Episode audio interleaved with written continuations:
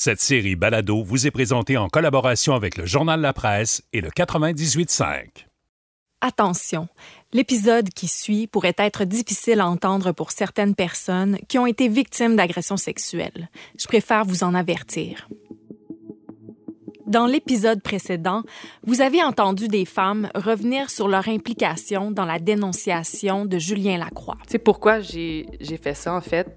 C'était pas pour me venger de Julien, c'était pas pour qu'il perde sa carrière, c'était pas pour qu'il soit humilié publiquement, c'était pour qu'il arrête.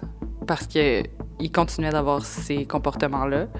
Maintenant, avec toutes les répercussions des listes et tout ça, est-ce que je le referais? Je pense pas.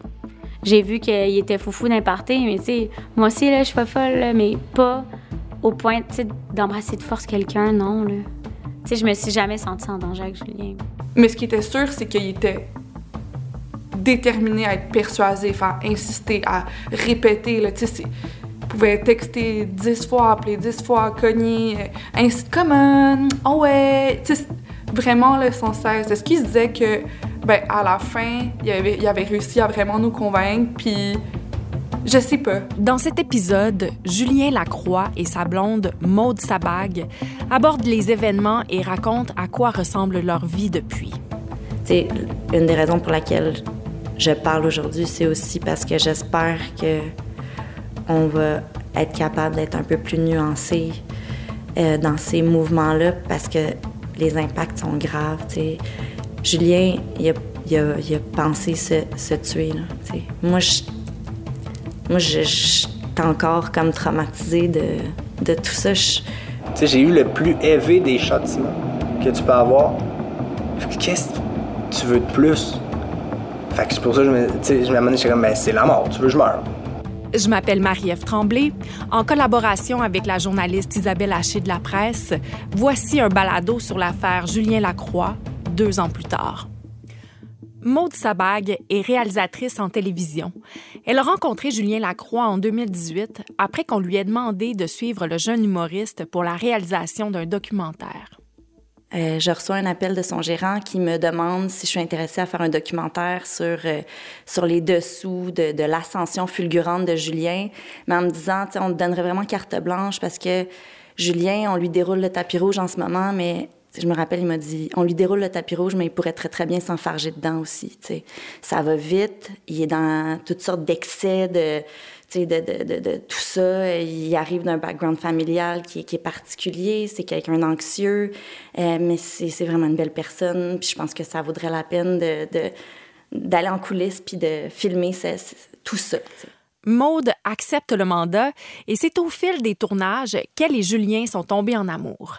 Rapidement, elle réalise l'ampleur des problèmes de consommation de Julien Lacroix. Puis euh, donc j'ai commencé à filmer ce documentaire-là, puis c'est vraiment à travers ces premiers tournages-là que ben, j'ai découvert euh, une autre facette de Julien.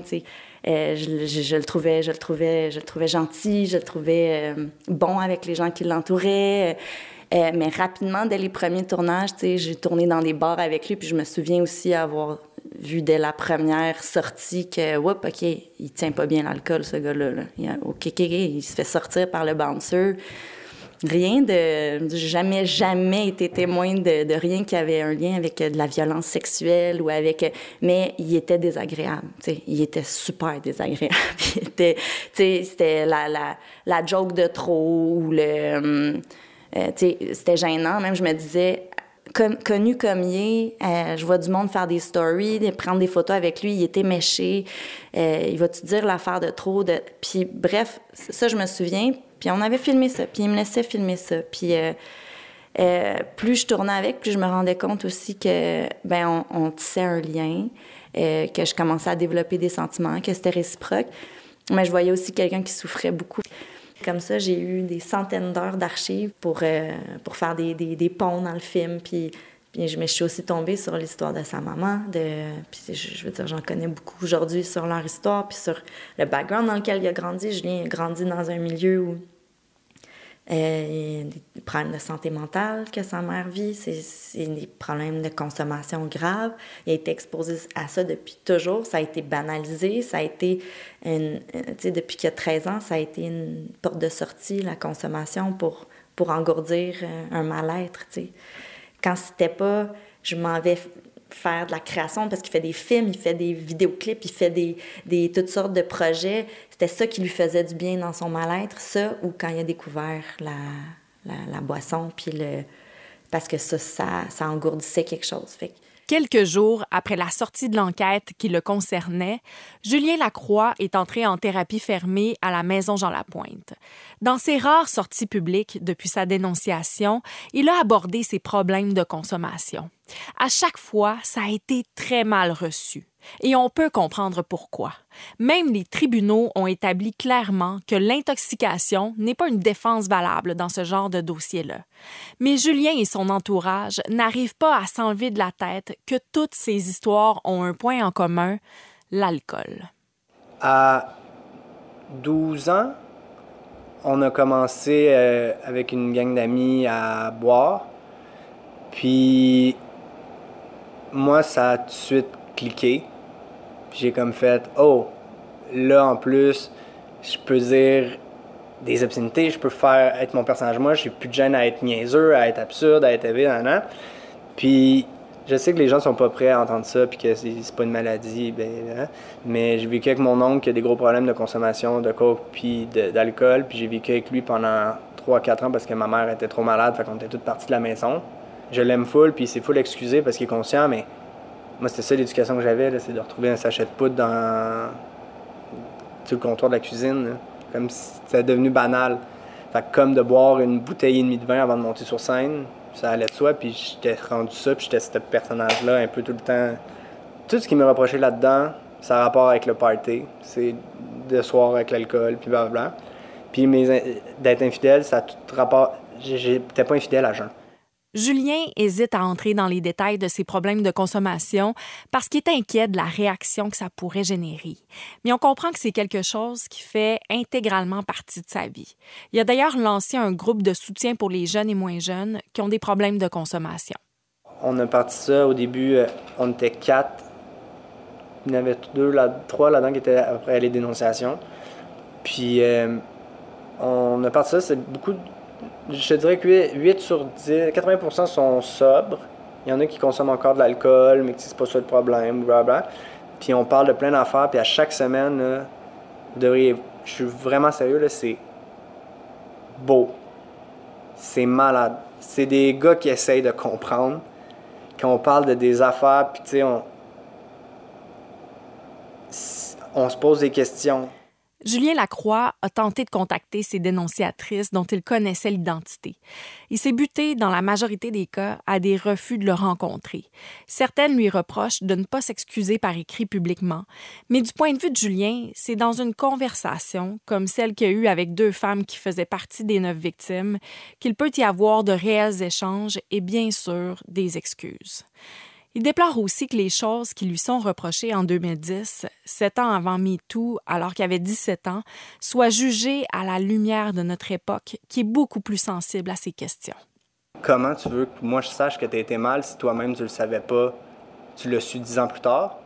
Puis ce qui m'énerve un petit peu avec ça, c'est le genre de procès d'intention de comme si on était tous Weinstein. Comme si on avait tout en tête, j'aime le pouvoir sur ces personnes-là ça se peut-tu que non? Ça se peut-tu d'être juste un gars au secondaire qui est fucking maladroit puis qui sait pas comment se prendre puis qui te met mal puis que tu le sais pas puis qu'après ça on n'en parle pas puis que honnêtement j'ai sorti pendant 10 ans d'un bar comme un esti d'ivrogne mais après ça puis jamais j'ai dit en majuscule que j'étais un ange mais il y a une stick de différence, c'est pour ça que je veux le dire. J'ai pas violé personne, j'ai pas battu personne, je suis pas un pédophile, puis j'ai-tu manqué de tact avec des gens au secondaire? Peut-être, mais j'aimerais ça leur parler avant. Puis j'ai-tu été un tout croche d'un bar qui a manqué de respect à des gens? Ben oui. J'essaie de pas être dans la colère parce que je connais du monde en colère, puis ça sert à rien. Je pourrais pas passer à travers si j'étais en crise, puis je pense qu'à un moment je l'ai joué trop Peace and Love, même moi humainement, je, je pense que j'étais allé voir toutes les filles avec qui j'avais couché, j'étais allé voir, j'ai fait des professeurs, j'ai tout, j'avais d'autres affaires. Mon deuil de, tu sais, je sais, je retournerai pas aux Gémeaux, puis que mon deuil de ça, là, dans la vie, de mon métier, puis de mon rêve de petit garçon, il est vraiment entamé. Moi, c'est plus de retrouver une ouverture à recommencer une vie qui se peut. Julien a un problème. Il reconnaît aussi avoir dépassé les bornes. Mais l'étiquette de violeur qui lui colle à la peau, ça, il ne l'endose pas. Oui, j'ai été tonne marde. Oui, j'ai été infidèle, mais là, on m'accuse d'être un, agresseur sexuel en série. C'est pas la même affaire. T'imagines quelqu'un qui veut reconnaître qu'il y a un problème ou que est a peut-être dépassé la limite avec une fille dans une soirée? As-tu vu le traitement qu'on me réserve pour quelqu'un qui a tout suivi scolairement ce qu'on lui demandait? Là? Tabarnak, être un petit gars de 22 ans qui a fait une bourde, je resterais caché sur un moyen temps. Puis non, j'avouerais jamais rien, là, Mais ça m'énerve qu'on n'ait pas ces vraies discussions-là. Ça ressemble à quoi le traitement populaire qu'il dit qu'on lui réserve? Genre, je sors pas le soir, là. Il suffit d'être devant un bar, puis le monde sont débiles, Puis ils pensent faire justice, ou quand même, c'est quelqu'un qui est chaud, il, il va pas prendre le temps de m'écouter mes nuances, tu sais. Fait que ça, même quand je commande de la bouffe, je mets pas mon nom, parce que je me dis, ils vont cracher ou je vais tout savoir de quoi. Puis je me dis, en tout cas, je veux pas donner un parano, là, mais le monde est fou. Là. Mais je vais être la seule personne qui était triste que le masque parte. J'ai vu un orienteur pour voir c'était quoi mes avenues. Puis tu sais, c'était, c'était un sketch. Là. Après trois rencontres, c'est lui qui était déprimé. Là. Je peux pas aller à l'UCAM. Je peux pas aller euh, en anglais, je parle pas anglais. Après ça, c'est OK, ben il y a peut-être ça. Puis tu sais, je suis pas bon menuisier puis des affaires de même.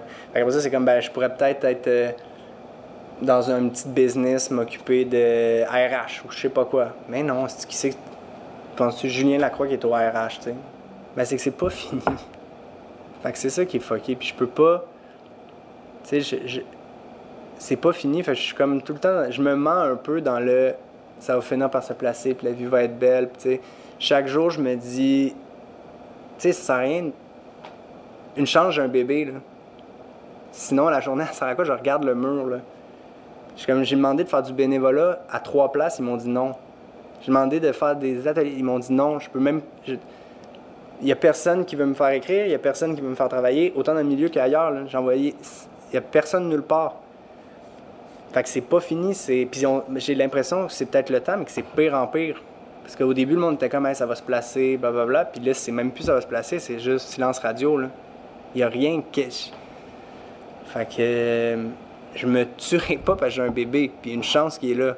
Mais chaque jour, je me dis, tabarnak, ça. Tu sais, la vie, tu, fais, tu te mets des objectifs, tu vas avancer. Je suis comme, mais je, je veux pas rester chez moi tout le temps. Là. Puis on est à l'ère d'Internet, fait que même si je me dis, je vais aller vivre en France, ça va prendre 14 secondes, puis même en France, ils vont me googler, puis c'est fini. C'est fucké, là. Ben moi, c'est j'ai de la peine. C'est, je juste... C'est c'est triste, là. Puis je, me remonte les manches en vie, là, d'habitude, puis je fais comme, j'ai une vie de famille qui était weird. Puis on se relève les manches, puis je m'occupais de mes trois petits frères, puis on avance, puis on lâche pas, puis ça va se placer, puis la vie va être belle. Puis là, c'est la première fois de ma vie que je suis comme, mais c'est quoi, là? Puis tu sais, mais vraiment une chance, un bébé. Ça, c'est fou, là. C'est cliché, là, c'est triste, là, mais... Puis je veux pas mettre ma sobriété ou de rester en vie sur ses épaules, mais pour l'instant, rester en vie est 100% sur ses épaules. 100%. Je vous jure, c'est fucking Pour Maude, la mère de son enfant, c'est un constat. Elle le voit aller et peu importe les gestes qu'il pose, il ne semble pas avoir d'issue pour lui pour se réintégrer dans la société. En janvier 2021, Julien a écrit un mot pour s'excuser puis pour euh, un peu pour dire regardez, je, fais, du vrai travail sur moi puis c'est vrai, il a fait tout ce qu'il fallait. Il, a arrêté, il avait déjà arrêté de boire, mais bon, il a continué dans le chemin de la sobriété. Il est allé voir des psychologues, il est allé, il a consulté, il est allé dans ses meetings, il n'a jamais arrêté d'ailleurs. Puis il est allé rencontrer euh, des, des, des, féministes, il est allé rencontrer une Rosémine, Judith Lucier, il est allé, euh, il a essayé d'écrire à toutes les filles, il a essayé de contacter Geneviève pour s'asseoir avec elle, pour comprendre. Pour... Il n'a jamais été dans l'attaque, il n'a jamais été dans la même la justification. Il se disait bon, il y a des choses que je cautionne pas, mais pour, pour, moi, comme être humain, j'ai envie de devenir une meilleure personne, je vais apprendre de ça, tu sais. Puis à chaque fois qu'il a tenté de, d'aller dans la direction de la guérison, puis de, Puis, puis sans non plus mettre de la pression aux filles de, de, de s'asseoir avec lui, mais juste de dire Hey, tu sais, je suis là, puis j'avance, puis quand vous serez prête, ben, sachez que je suis là, mais que je, veux faire mieux. tu sais. Quand il, a, quand il a essayé de faire ça, à chaque fois, il a été comme complètement détruit sur les réseaux sociaux, euh, par, par tout le monde. Sur le plan humain, c'est super difficile de voir la personne que t'aimes comme se faire rejeter puis abandonner par tout le monde, puis pouvoir pratiquer euh, ton métier, ta passion, ce qui te garde en vie, tu sais. Les, les gens ne le savent pas, mais comme... Moi, j'ai trouvé des lettres de suicide de Julien... euh, euh, le, le, le, lend- le lendemain que l'article est sorti, je suis revenue à la maison, puis il avait laissé une lettre pour tous ses frères, puis pour moi, puis... C'est gros. Tu sais, il comprenait pas ce qui se passait. Il, pense- pensait qu'il était un monstre à ce moment-là, tu sais. Il dit, Christ, j'ai dit, c'est tellement gros que tu finis par croire que c'est vrai, puis que c'est... Je pense que c'est comme un gros sentiment d'impuissance, là. Ça, c'est... Tu sais, de sentir que tu ravales toujours. Puis qu'on on veut juste entendre comme un côté. Tu sais, de voir sur les réseaux sociaux. Tu sais, j'ai dû me déconnecter des réseaux sociaux euh, les premiers mois où tout ça est sorti, ou à chaque fois que Julien a tenté comme des excuses publiques. Euh, c'est... Moi aussi, j'en ai reçu des messages euh, de menaces, de haine, des messages utilisant le nom de mon fils euh, comme étant le fils d'un violeur. Euh, des journées où je m'en vais travailler puis je reçois ces messages-là. là. Puis il faut que je fasse ma journée puis que, que je sois... Tu sais, j'en ai voulu à certains moments donnés à, à sa boîte de production ou à des, des gens qui l'ont abandonné ou à des gens qui ont... Mais finalement, comme une partie de moi, je fais, c'est tellement plus gros qu'eux, si tu t'exprimes ou si tu oses amener un peu de nuance ou si tu, oses même comme prendre un peu sa défense, c'est comme si euh, tu défendais un agresseur. J'ai peur de parler aujourd'hui parce que j'ai peur de passer pour la fille qui est contre le mouvement, contre les autres filles, euh, qui, qui- ou qui a été manipulée par Julien, qui est une pauvre euh, écervelée, manipulée, une victime de Julien. Je suis pas une victime de Julien, là. Je, veux dire, je vis la relation la plus saine depuis trois ans et demi avec un être extraordinaire, puis je le crierais sur tous les toits, là. Je veux dire, c'est un papa et un, et un amoureux extraordinaire. C'est un ami extraordinaire. C'est un petit cul qui a fait des niaiseries. Moi, c'est ça, ma vision de cette histoire-là. Puis je le minimise pas, là, que, que il faut qu'on fasse mieux. Il faut que, que, que ce genre de, de, de, de, comportement-là qu'on avait à une certaine époque, quand j'étais au secondaire, il faut qu'on fasse mieux, il faut qu'on élève mieux nos enfants, nos filles, nos garçons, mais on peut pas pointer du doigt une personne puis se dire, ben voilà, le problème est réglé. Puis là, tout le monde s'en lave les mains. Puis là, plus personne veut être ami avec Julien Lacroix. Vous venez d'entendre les témoignages, deux ans plus tard, de plusieurs personnes impliquées dans la dénonciation de Julien Lacroix. Je répète que l'objectif premier est de faire avancer la discussion sur le traitement populaire qu'on réserve autant pour les personnes qui dénoncent que pour les personnes dénoncées. Si c'est ce cas précis qu'on décortique et pas d'autres, c'est parce que deux femmes ont ressenti le besoin d'en parler publiquement sur les réseaux sociaux. Nous avons sollicité une entrevue auprès du journal Le Devoir afin d'obtenir son point de vue sur cette affaire. Le quotidien a accepté notre demande à condition d'obtenir nos questions à l'avance. Nous avons refusé cette condition. Ce projet se veut une réflexion sur l'impact des dénonciations publiques et non pas une critique de la démarche journalistique du devoir. Je m'appelle Marie-Ève Tremblay. Ce balado a été mené en collaboration avec la journaliste Isabelle Haché de la presse. Il a été réalisé et monté par Larry Dufresne.